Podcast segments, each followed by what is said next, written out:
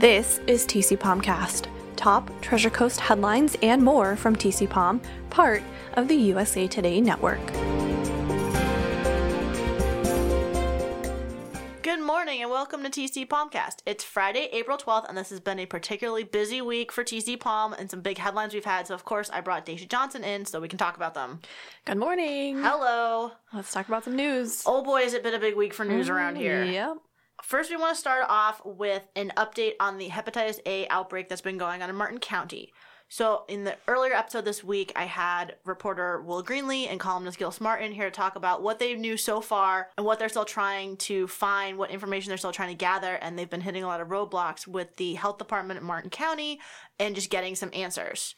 So, that's still going on.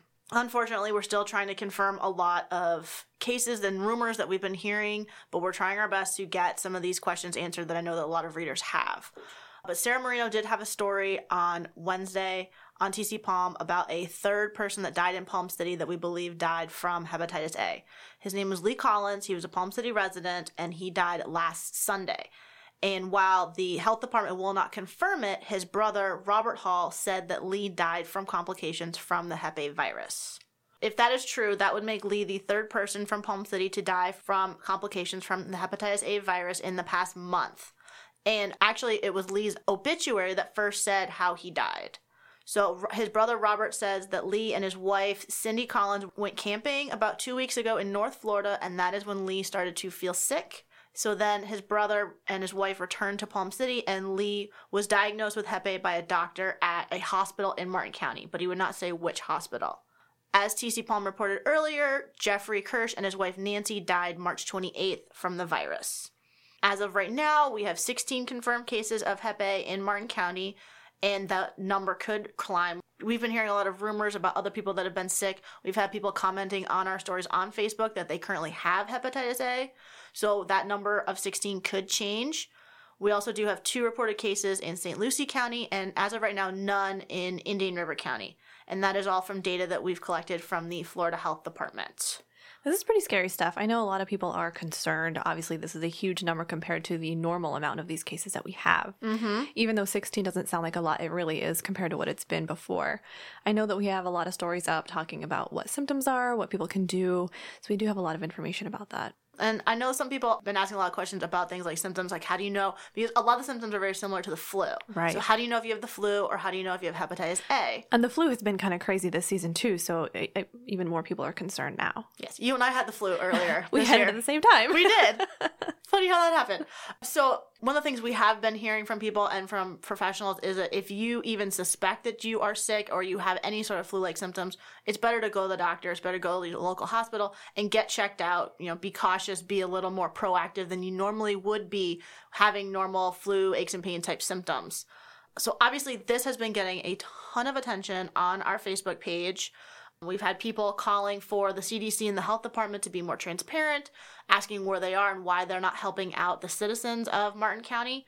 We've had people questioning where these people that have been sick could they have gotten it from restaurants? Could they have gotten it from where they shopped? People are very scared and they want answers, and there's a lot of frustration and a lot of anger that's being voiced on our social media pages.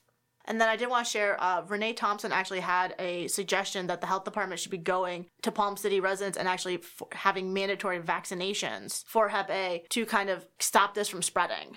Right. So, unfortunately, we're still fighting a lot to get answers. We're still calling the health department multiple times a day. We have a lot of people working on this story.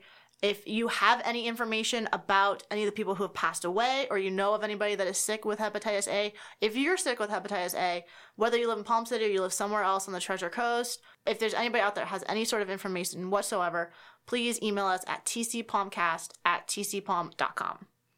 All right, jumping into a St. Lucie County story. A video of a sheriff deputy forcefully taking a student to the ground was circulating on social media earlier this week. But St. Lucie County Sheriff Ken Mascara has said that it's really important to know the context of what occurred and the history of this 11 year old student. So here's what happened the incident happened Tuesday afternoon at Lincoln Park Academy. The child was taken to a facility under provisions of the state's Baker Act for a mental health evaluation after he refused to comply with instructions by school staff, caused multiple disturbances, and was physically aggressive to staff and other students. The deputy tried to detain the student, but he ran Mascara said that the student has a history of violence in school and at his home. Mascara also said that the deputy did everything he could to defuse the situation, and his use of force fell within the legal as well as the sheriff department's guidelines. However, officials plan to investigate this incident internally a ton of conversation happening on our Facebook page about this one. From what I gather, just reading through probably the hundreds of comments that are on there at this point, most of the people are disappointed with uh, how everything went down. Obviously, they they may not be taking that context into mm-hmm. account as the sheriff is asking them to do, but they are saying, you know, you cannot take this 200 pound man and have him quote unquote body slam an 11 year old kid. So mm-hmm. um, obviously there's three t- three sides to every story, which we've always learned in the past. But you know, a lot of people talking about this and concerned about what happened. I think this goes to a bigger conversation of one of the negative side effects of social media, where this video went out, it became viral. We heard about it from some sources. But because we don't see what happened before or after, you just have this, you know, few second clip of this action and it can blow out of proportion because we don't stop and think about what this backstory was, like Ken Mascara said. And so people were calling for this guy to get fired. They were calling for all sorts of actions, not knowing the story behind it. Exactly. A few people did post on there though, saying, "Hey, you know, uh, in the Parkland shooting, and the security officer under on duty there, he was under so much scrutiny for not being aggressive enough, or and so they, you know, are are pointing to that, saying, you can't pick and choose what we want here in these types of situations, whether the kid was armed or not. You know, mm-hmm. how how do we want our security guards to act in these situations?" And I know that security guards and law enforcement agencies go through a lot of training, but I also think that it's always grass always green. It's always easier to say, "Oh, he handled it incorrectly," but you don't know what you would do in a situation like that. We don't know how that guy was feeling, or if this was a growing issue with this particular student, or if the officer was trying to stop something more serious from happening in the classroom. Right, and in this case, it does sound like something pretty serious was happening, especially if the kid was running away. Mm-hmm. Now I want to move on to two stories that are about slimy critters in Florida. Hmm, that's nothing new around here. It's not, but these two headlines are they're very popular right now.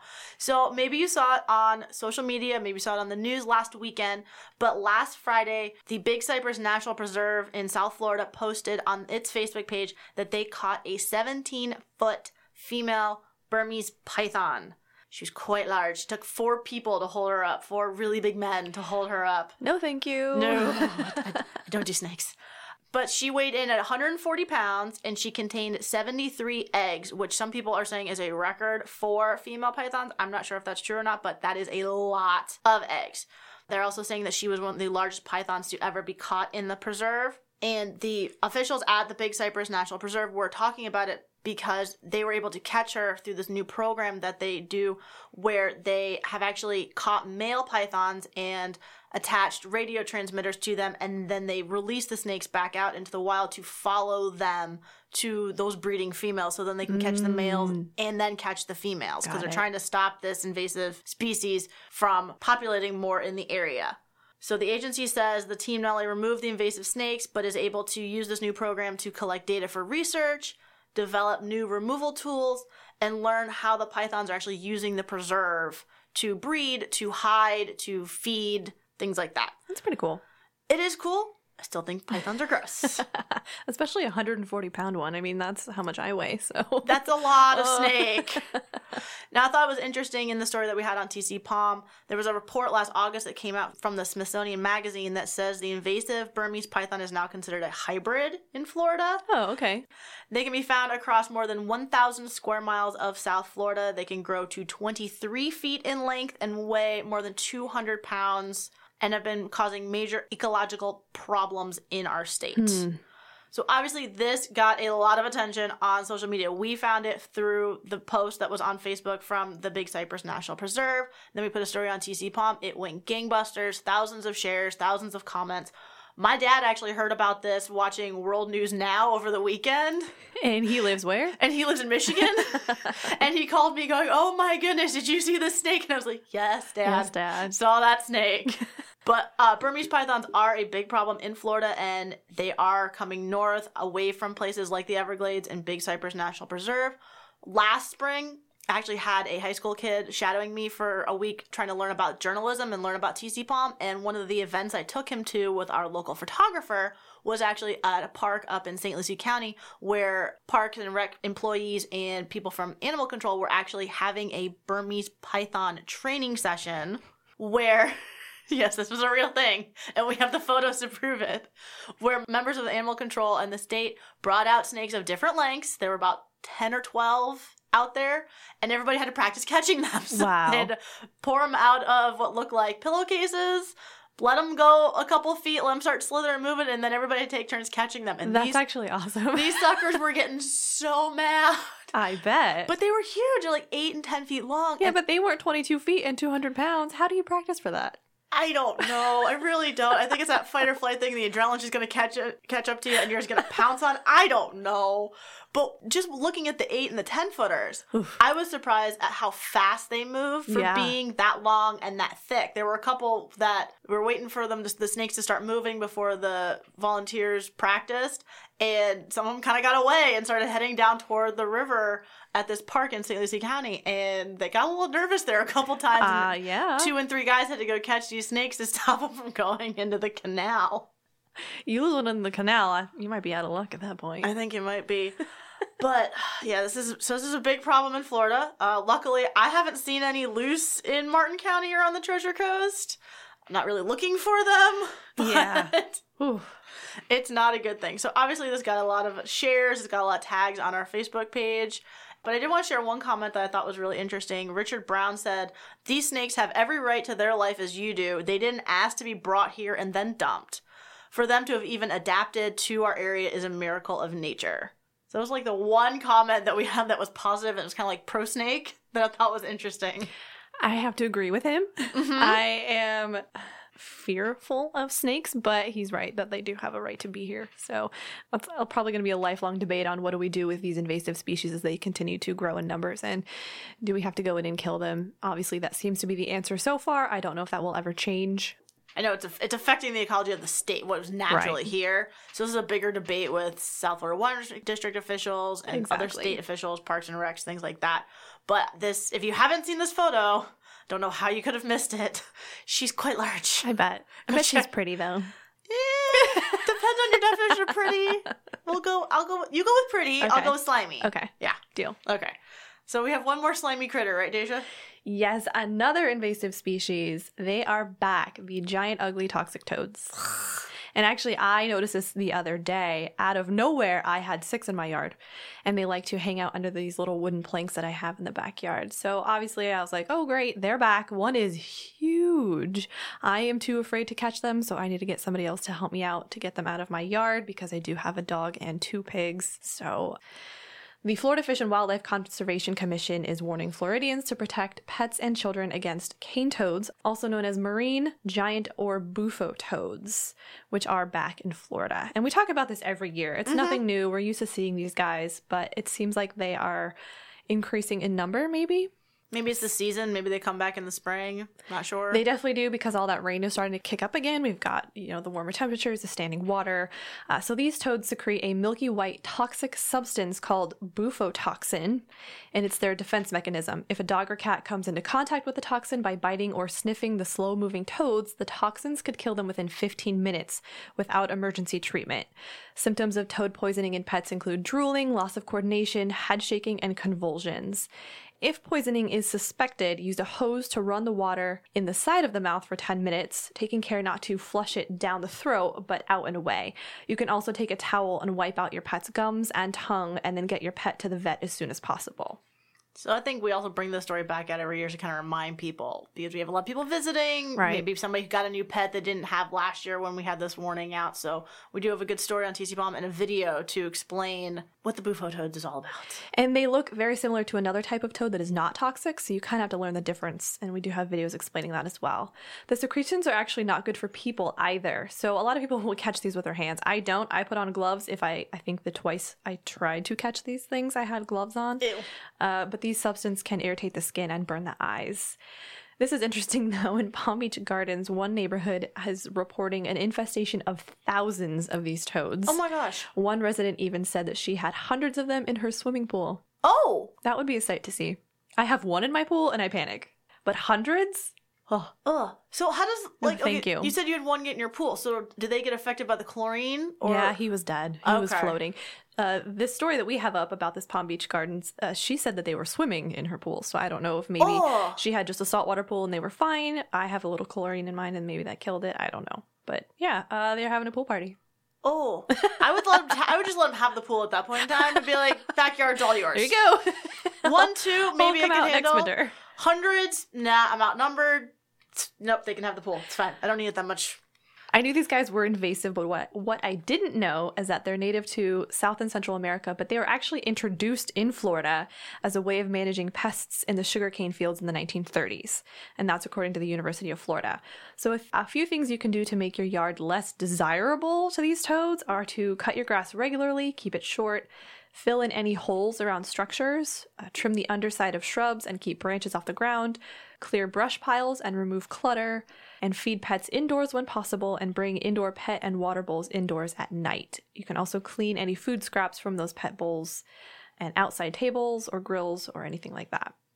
So I'm assuming you take the same precautions for your piggies that other people take for their dogs. I have been, but uh, my most recent concern is I have a baby pool that sits out there for the pigs because they love to roll around in the water. So I am in the habit now of dumping that out every night, flipping it upside down, just so that the next morning when they go outside, there's no chance of a toad being in there, or if it was in there and there's any secretions left, I don't want to play. I want to play any games with that. So. Nah, I think better safe than sorry with our pets out there. Yeah. And like always, this blew up on Facebook. Most people just tagging each other to say, you know, hey, remember this is going on.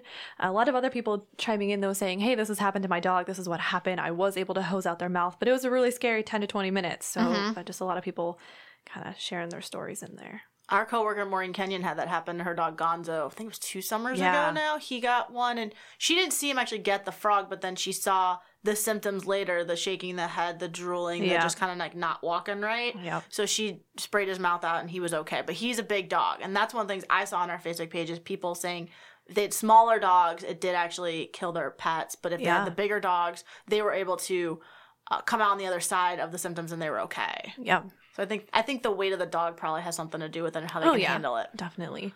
So there you go. Our two oh so Florida stories Yes. snakes and toads. We're gonna try to throw one or two of those in there. We can't not because they're just always happening around here. Absolutely. So if you guys have any questions, any comments on any of the stories that we talked about this week, or anything else you saw on our Facebook page or on TC Palm, please, please reach out to us at tcpalmcast at tcpalm.com or you can comment on our Facebook page. Dacia, thanks for coming in today. Thank you. This is TC Palmcast. Find us on Facebook, Twitter, and Instagram. I'm the executive producer, Dacia Johnson. This podcast is also produced by Hannah Schwab and Karen Schaefer. The editor is Tim Thorson. Interviews and reporting is done by TC Palm staff. You can email us at tcpalmcast at tcpalm.com.